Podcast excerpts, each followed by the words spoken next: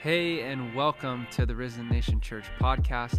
Our goal and desire here at Risen Nation Church is to prepare a place for God's presence with God's people.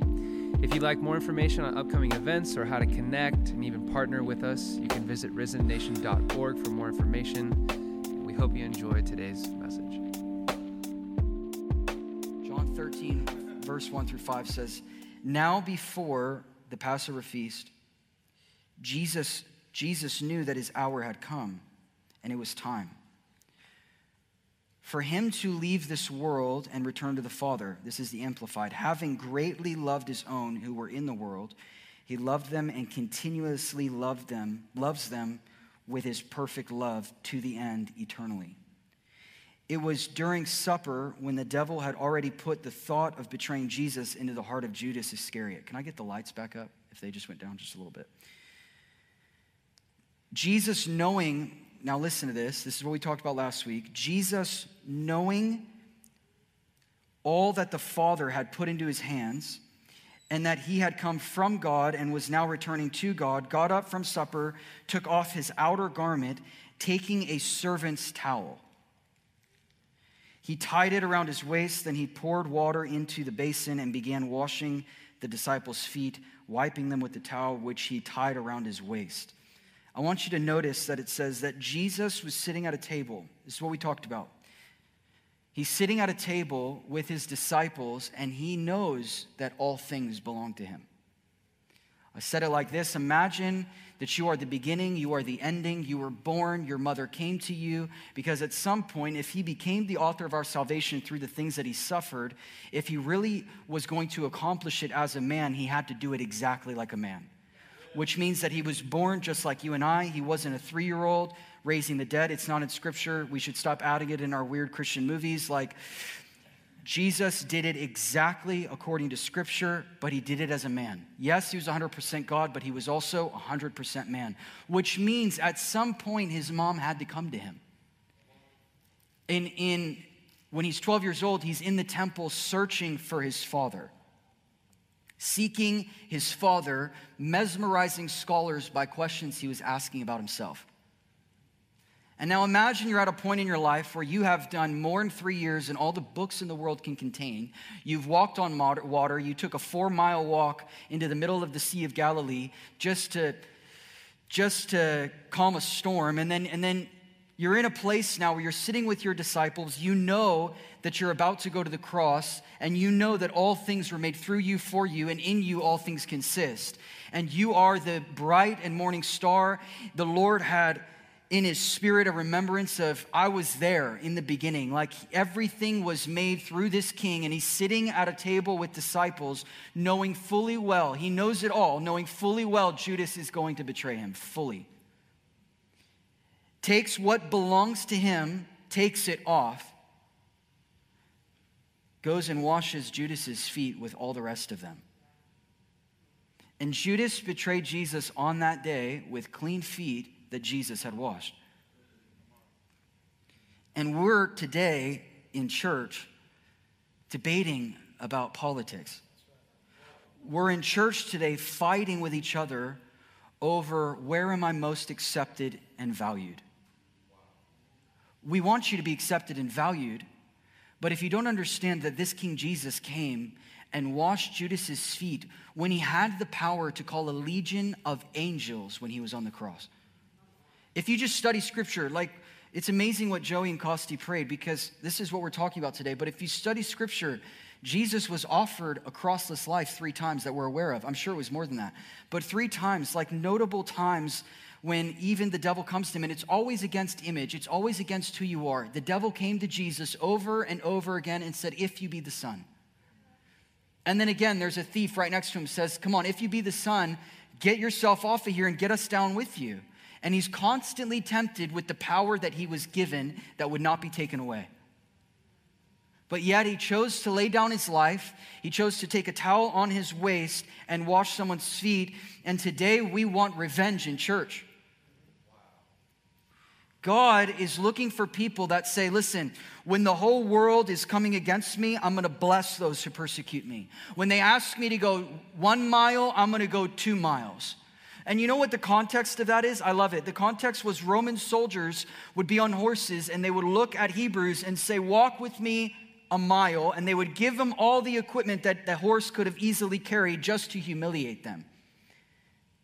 And it's saying, I want you to take that and just to show how much you are loved, I want you to walk two miles. Not just one, walk two. Today, we go to our friends and we process which is gossip. Process with them about, can you believe this person did that to me? When Jesus is washing feet, going to a cross, and he's washing the man that's leading him there. Jesus prayed this. I, I love it. Reinhard Bonnke would say, I said it last week. They asked him in an interview one time, give us your opinion on this one thing. And, he, and his response was, I will start splitting hairs when I'm done breaking chains. Could you imagine?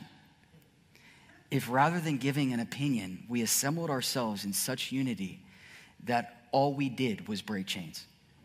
That when the whole world was, because I've, I've felt it, I'm just, can I be vulnerable with you?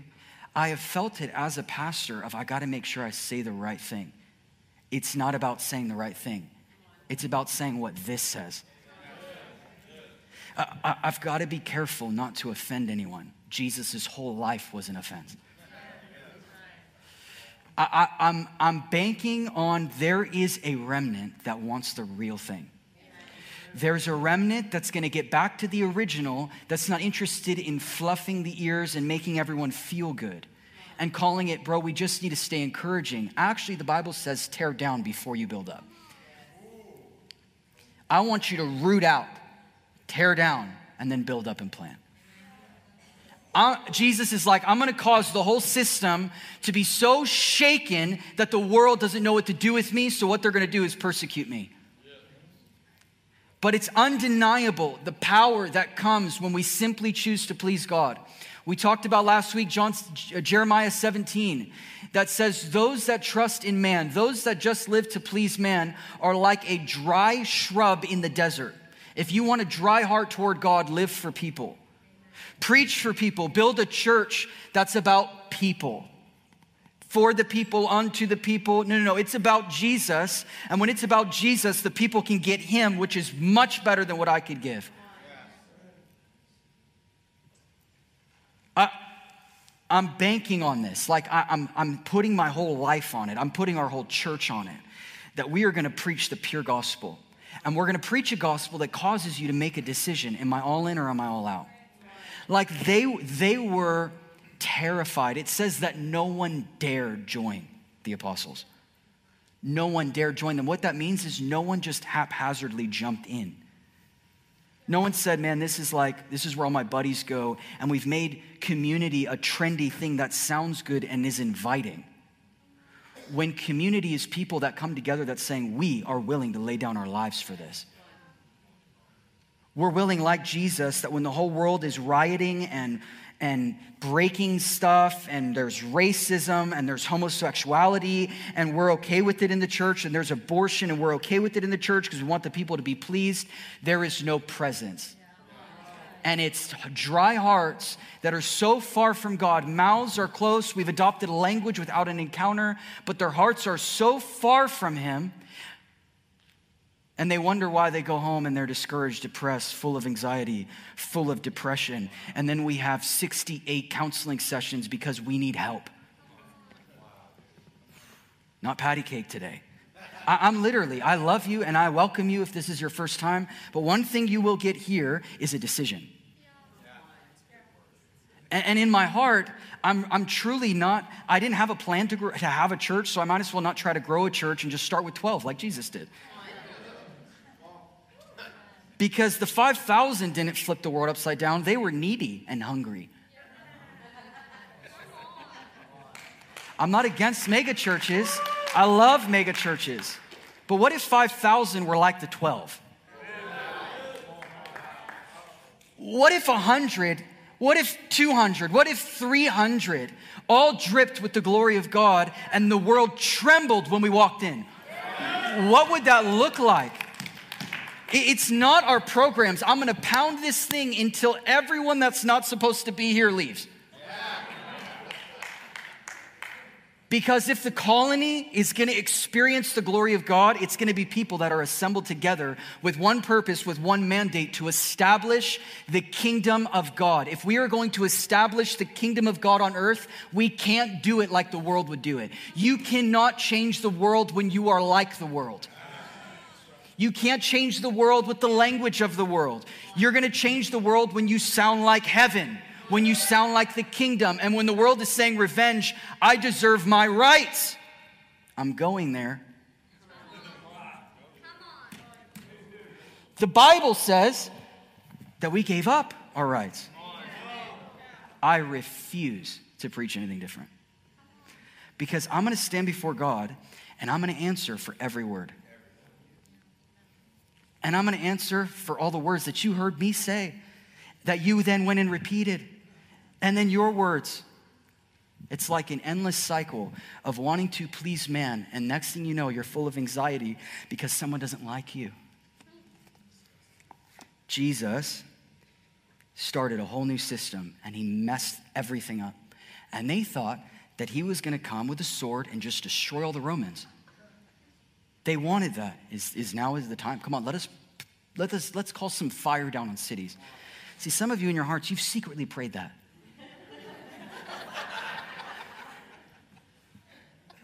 I can hear it. Lord, just get rid of them in the government. What about pray for them?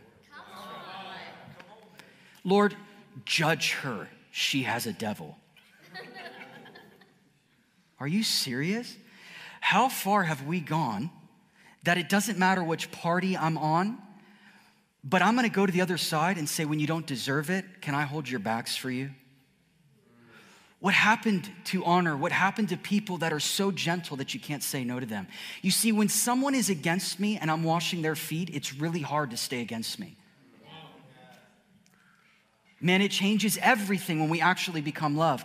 But if we're gonna become love, we're gonna be willing to be peacemakers, which sometimes requires a sword. Not peacekeepers, not people that keep peace for the sake of keeping peace because we want everything to be cool and collected while we're just in, endorsing sin. I'm talking about peacemakers that say, I'm willing to pull a sword out to fight for this kingdom of peace, this Jesus of peace that'll fill your heart. And I'm gonna cut everything away until he comes in because there is a life that is better than life itself. Are, are you okay?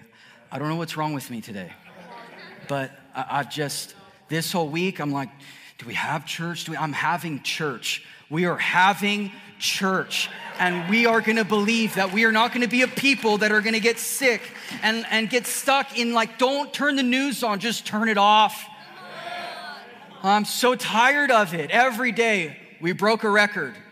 We broke a new record. And then, and then we pause for a little bit and protest, but then we break more records when it's over. But no viruses came from protests, God forbid. It doesn't even make sense. Turn it off and get the good news on. And I'm not against like protesting and standing for what you believe in. I'm just saying, how many Christians are standing for what they believe in? I haven't found many. Pick up your cross. I love it. You want a mantle in your life? I'm all about Billy Graham's mantle and everyone's mantle. If wood is not the closest thing to your back, then you're going to have a mantle that has no power in it. And it, people might be impressed by it and be impressed by your anointing, but it's not an anointing that can break a yoke. It's just hype that stirs people up. I feel the Lord. Matthew 23 37 says, O Jerusalem, this is Jesus talking, Jerusalem, Jerusalem, the one who kills the prophets and stones those who are sent to her. How often I wanted to gather your children together as a hen gathers her chicks under her wings, but you were not willing. Before God sends us, in Acts 2, they were gathered together in one accord, in harmony, worshiping the Lord. Before God sends us, He gathers us.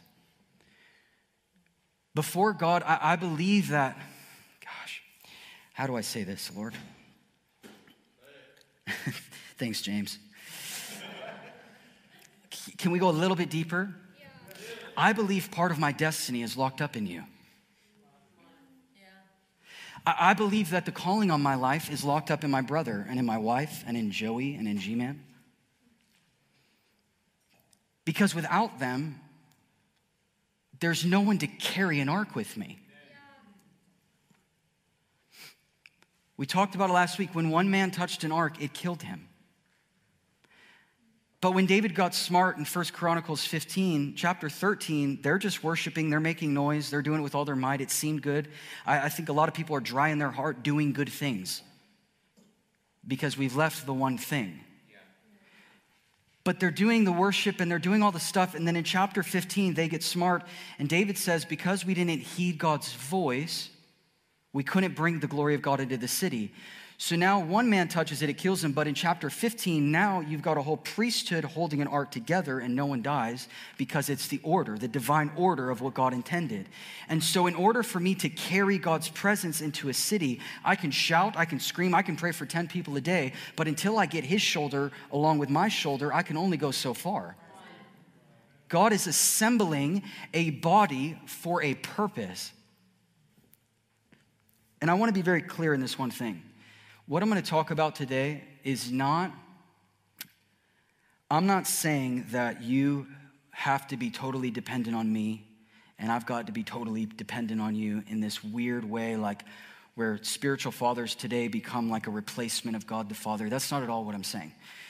But again, what I'm saying is, is like I just described, who Jesus is, is a head and a body. And when Jesus was raised from the dead, how many of you remember they went in, they saw the head, the garments that the head was wrapped in, they were perfectly folded. Like Jesus was like, my part finished.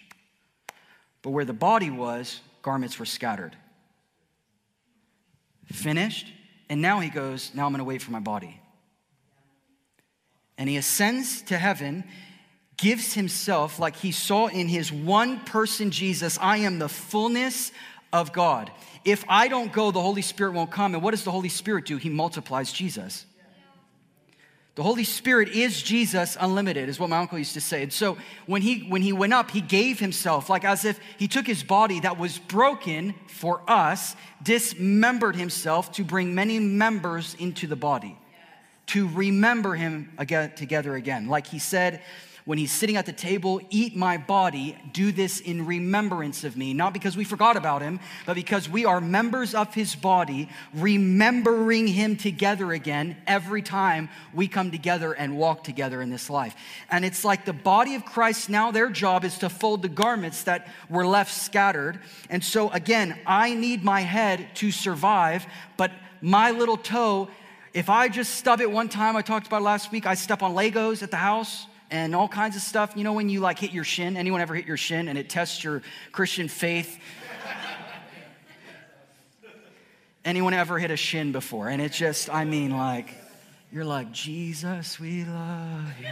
Because you want to punch someone in the face, like, in, in love. But, but if I hit my toe, my whole body adjusts to take care of my toe.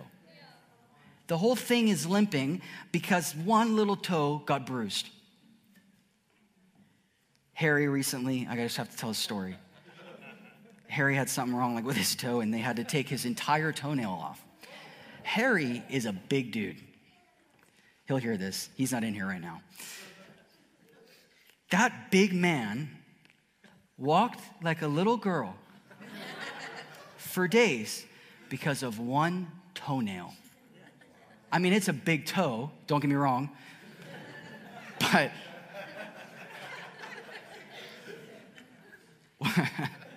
he's my brother in law, so I can say that. One toenail caused his whole body to be off. I wanted to go golfing with him. He wouldn't come with me because of his toenail. I'm like, are you kidding? But it, it shows the need for the body. That unless we become assembled together, we're going to walk and we're just going to walk, and there's going to be no purpose to our walk, and we're going to say we're evangelists. And I'm a pastor and I'm a prophet. Who are you under? You can't be an authority unless you're under authority.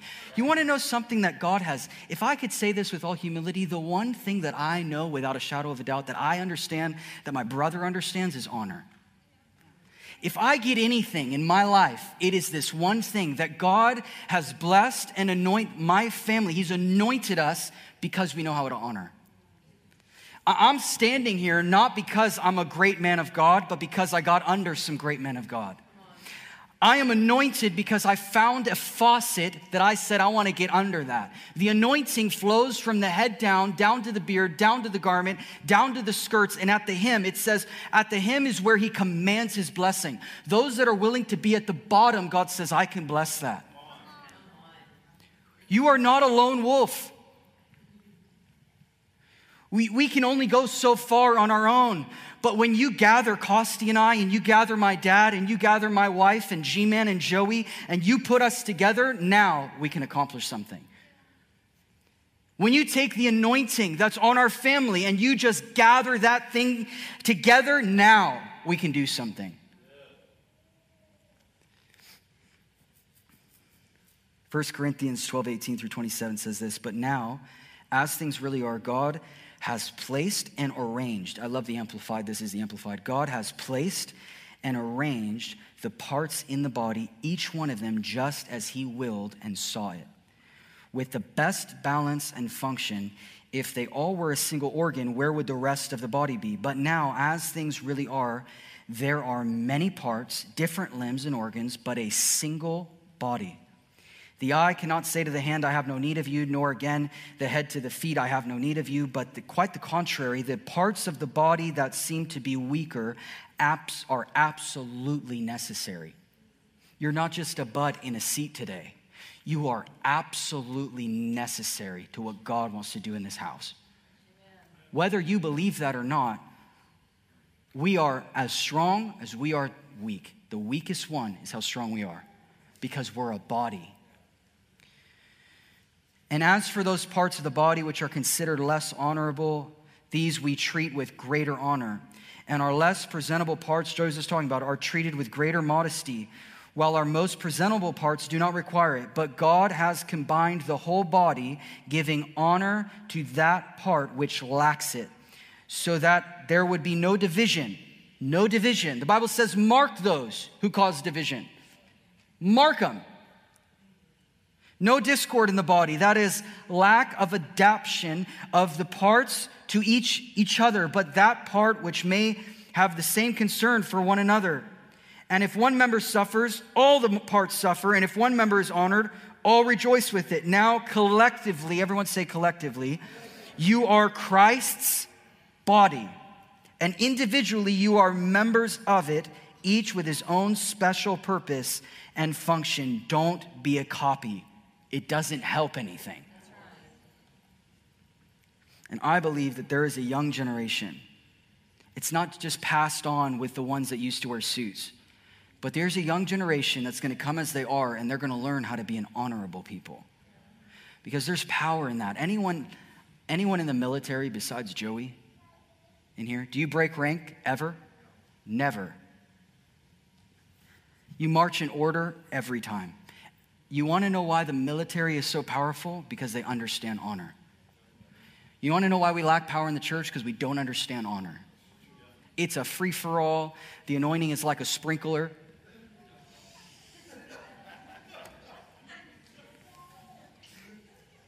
It's not how it works. We need to get back to the Bible. God has a way in which He flows, God has a way in which He works. And this isn't to make you dependent on me, it's to make you guys actually collectively dependent on each other like a right and a left hand. You're not my source of life. That's my that's the head's job. You don't keep me alive, but when it comes to my assignment, I need you because we're connected. But it's going to take honor. Listen to this. This is Jesus said it like this. Matthew 10 41, honor unlocks, it unlocks blessing. It says this He who receives or honors, that word's honor, a prophet in the name of a prophet shall receive a prophet's reward. And he who receives a righteous man in the name of a righteous man shall receive a righteous man reward. And then remember in Matthew 13, 57 through 58, Jesus goes back to his hometown and it says they took offense at him. Imagine that. They took offense at him, but Jesus said to them, A prophet is not without honor except in his hometown and in his own household. And he did not do many mighty works there because of their unbelief. Now listen, nothing can stop the touch of Jesus. It says that he still laid hands on some, and the ones that he laid hands on were healed. But just this dishonor, like this familiarity that becomes so dangerous that can't personally stop him, but it can infect an environment. It can, it can cause a whole environment when there's no honor of someone or, or what God is doing or of Him. It can affect an environment in such a way that God won't be able to move because even if there is some burning, the ones that are in here that are like, I don't know why I'm here today, you know, like the grieving of the Holy Spirit. But it, it actually caused the environment to become numb to the supernatural because there was no honor. I believe that honor is key in creating a supernatural environment here. And I want you to write it down. If you haven't taken notes or you, please, if you believe God is calling you to this house, come with us. Honor is key in creating a supernatural environment. Listen, that's conducive for miracles. And it's not just you honor me, it's I honor you. It's not just you honor me and sit there and be quiet. It's if I can't honor you, I can't pull the gold out of you. And if I can't find the gold that's in you, we can't, we can't go anywhere as a body. And I'll be trying to hold up slack and feel pressure. Man, pastors are committing suicide because of pressure. It's not going to happen in this house. Why? Because I'm not going to try to carry an ark on my own. Can you guys go with me to John 12 and we're going to change gears just really quick? Pastor Rick, I'll take you back, please. Thank you.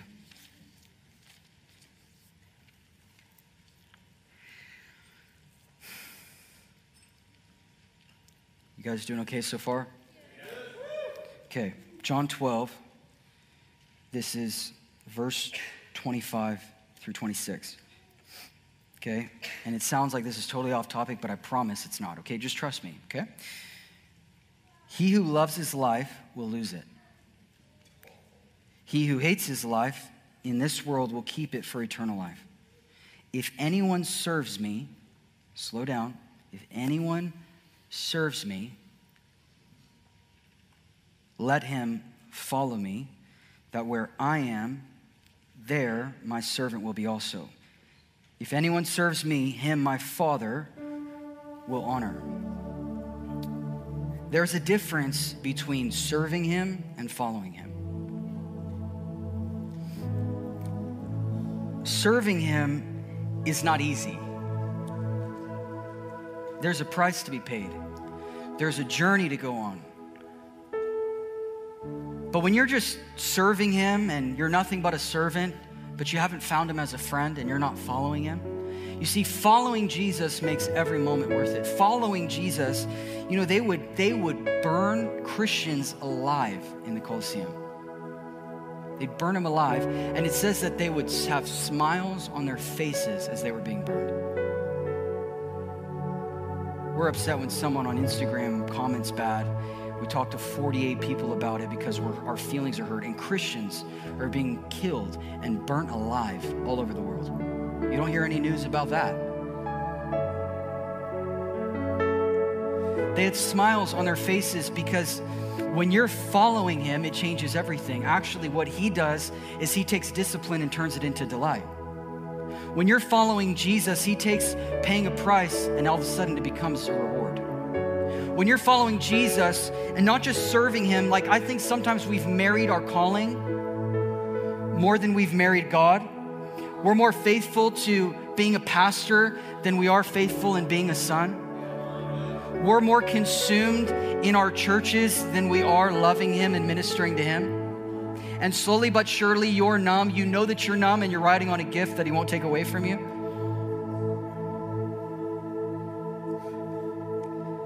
Following him because now it's not about getting somewhere. When he's there, I'm there. Do, do you hear me? Jesus is not a means to a destination, he is the destination. Jesus is not my opportunity to be used in front of 5,000 people. Jesus himself is the opportunity. It's what caused the disciples to be beaten and then they go and they're excited about being beaten. And they're saying, Thank you, Lord. that I am worthy to be persecuted for your name. That's following Jesus. It goes beyond serving him. You see, servants don't know what the master's up to. But when you're a son of the house, changes everything. And now all of a sudden, what seems like, an, like a bummer becomes a reward. Man, th- I'm not, I'm, this is in the Bible. Check me on it. Our target is not our calling, our target is Him. And I think oftentimes we, we rally people up to say yes. Let's give them your yes. What are you giving him? Is it a yes to what you're called to? Or is it a yes to him? Because what if you give God your yes? You know, you come to the altar, you lift your shoes up. We've done it. Send me, God. Here I am. Send me. And then you go back to your cubicle on Monday. And it's not the nations that you thought but the one next to you is dying with depression and suicidal thoughts. But we don't say anything because we're waiting for India. We don't say anything because we're consumed with our calling. We're consumed, oh, I gave God my yes. He's going to send me to the mission field. He's going to make me an itinerant speaker. If you only knew the price, you'd be willing to pay it if you saw him and said, I'm not, I'm not giving myself to anything else. I'm not going to marry my calling. I'm not going to marry my church. I love you, but I'm not married to you. I'm already married. And actually, I'm married to her, but I'm more married to him. When I say her, I mean the beautiful pregnant lady right there. That one in the white. If we are his body, then it's not so much about us accomplishing something together, but rather simply being together purpose is to become one. Jesus didn't pray in John 17, Father, make them one, and let each of them win a thousand people. Oh, see, some of you don't like that. Some of you evangelists, you're like, no, I'm getting my million. What? What if you are you condemned if you only got like three this year? Like it's it's we have become so employed by God that we forgot about Him as a father. Our purpose, Jesus prayed, Father, let them be one. Add to the body and become part of the body. Here's the point when I go and I tell people about the Lord, why am I telling them about the Lord? Just to have another notch in my belt and tally, and, and I'm going to stand before God. Listen, you know that nowhere in the Bible does it say you're going to stand before Him and give Him a number?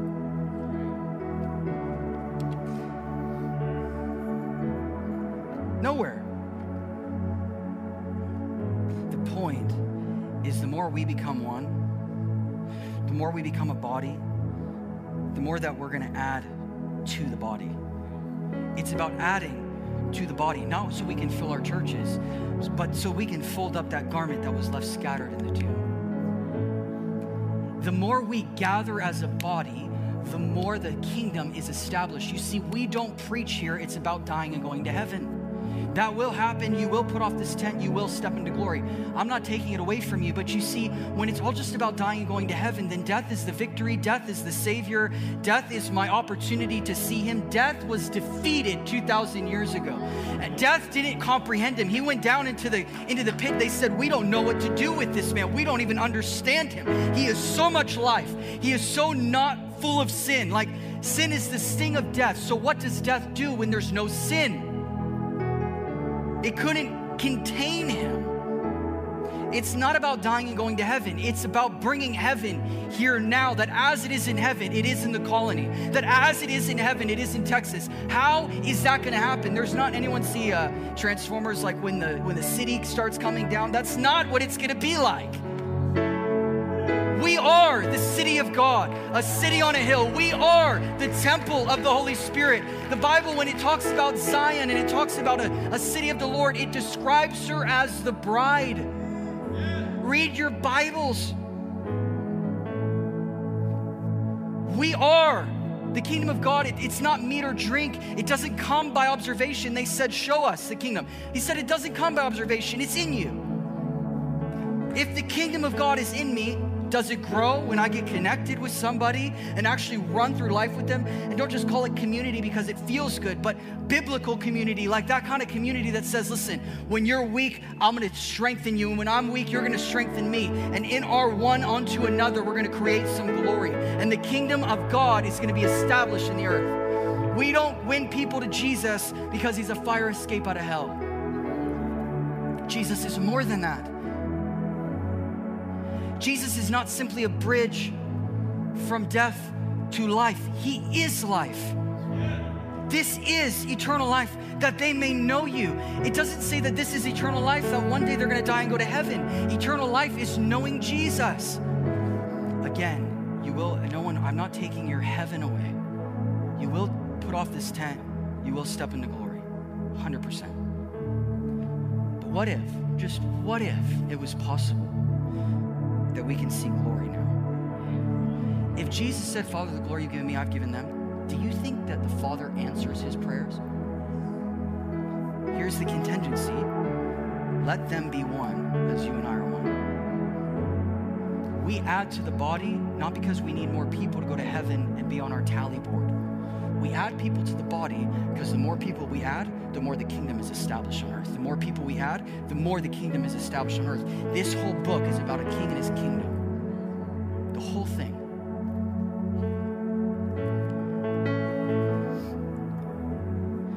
Hebrews 10, and I'm almost done, okay? I promise I'm almost done.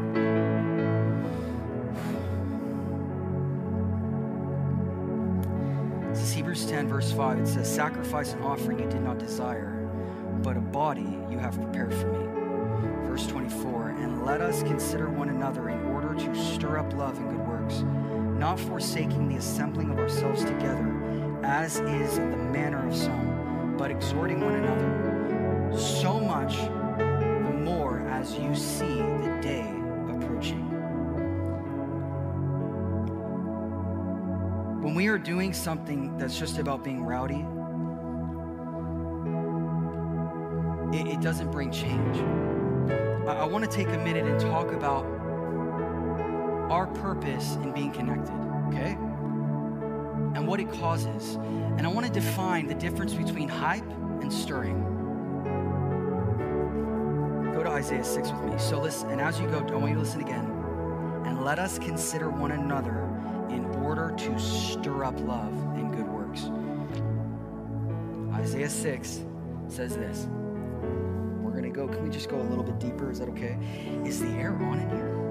Oh my gosh. Okay. This was a bad choice today. In the year King Uzziah died, I'm going somewhere, I saw the Lord sitting on a throne, high and lifted up. That word Uzziah means self be strong in the year that you being strong within yourself dies, the train of his robe will fill your temple. He doesn't share his glory with another. He's not gonna like share occupancy with you. He is a jealous God. How many husbands in here are cool with another dude texting your wife at midnight for two hours? Nobody. James. Nobody. You know where we get that from? You see, in marriage, this is a beautiful thing. In dating, it's just weird. My, we grew up hearing dating is divorce practice. Just get married. But we, God is jealous for us. Jealous for us. So jealous that He wants to become all in all, and He's not going to share you with you. You have to die, come alive, and now your life has to be hidden in Christ with God. Colossians 3. So, in the year that self be strong dies, I saw the Lord sitting on a throne, high and lifted up, and the train of his robe filled the temple. Above it stood Seraphim. Just, can we go a little bit deeper? Can we just push it just a little bit more? That word seraphim, nowhere in Scripture does it say that this was some sort of angel. We've added a lot to Scripture because we don't understand. But it doesn't say that it's an, an angel. That word seraphim means burning ones. Above it stood burning ones. Each one had six wings. With two he covered his face, with two he covered his feet, and with two he flew. And one cried to another and said, Holy, holy, holy is the Lord of hosts. The whole earth is full of his glory. Verse 4 And the posts of the door were shaken by the voice of him who cried out, and the house was filled with smoke. Now, listen. Seraphim describes the host of heaven, the burning ones. It's not angels, it doesn't say that. The burning ones. It's the same thing as the Ark of the Covenant, and I encourage you, especially if you're like a millennial, please read your Bibles. Please don't say you love Jesus and not love His Word. Like, devour His Word until it becomes your life. Don't just read it, eat it. It's meant to be eaten. Study it. The book wasn't written in English. I'm sorry, it was written in Hebrew and Greek. Get a Strong's Concordance. Study what he was meaning. Go, Lord, reveal yourself to me. There's so much power in it. But you know, when they created, when they built the Ark of the Covenant according to the God's design, you had the mercy seat in the middle, and on top of the mercy seat, you had two things that faced each other called cherubims. Anyone know what I'm talking about? Come on. Okay, read Exodus 25 if you don't know what I'm talking about. There was two cherubims, and they they faced each other looking into the mercy seat, and when gold is beaten, it's reflective. So the cherubims saw each other through the mercy seat, and in Exodus 25, God says, I'll meet you there. I'm going to meet you on the mercy seat. So when the high priest would come in, he would put the blood on the mercy seat, but the cherubim faced each other and they saw themselves through the covenant of God's blood. That word cherubim means image, it's not an angel. Everyone say imagery. How many you know the Lord gives us pictures? The Lord, He, he wants to reveal there's something hidden beyond the pages. For some, it says that the veil is still over the pages. But the Lord wants to take that veil off today. Is that okay? Because this is not angels. The Lord is actually talking about His image. We are the image and the likeness of God. We are the burning ones. What does it say? That we are the sons of light. Through the mercy seat his image, us, that his blood was spilled and laid on the mercy seat. We look at the mercy seat and we see each other. We see each other through his blood. Hey, thanks so much for joining us today. We pray that the message today encouraged and equipped you for what Jesus has for you today. If you'd like more information on what we're up to or how to connect with us and to see upcoming events that we have at the church, you can visit risennation.org. We bless you. Grace and peace to you today.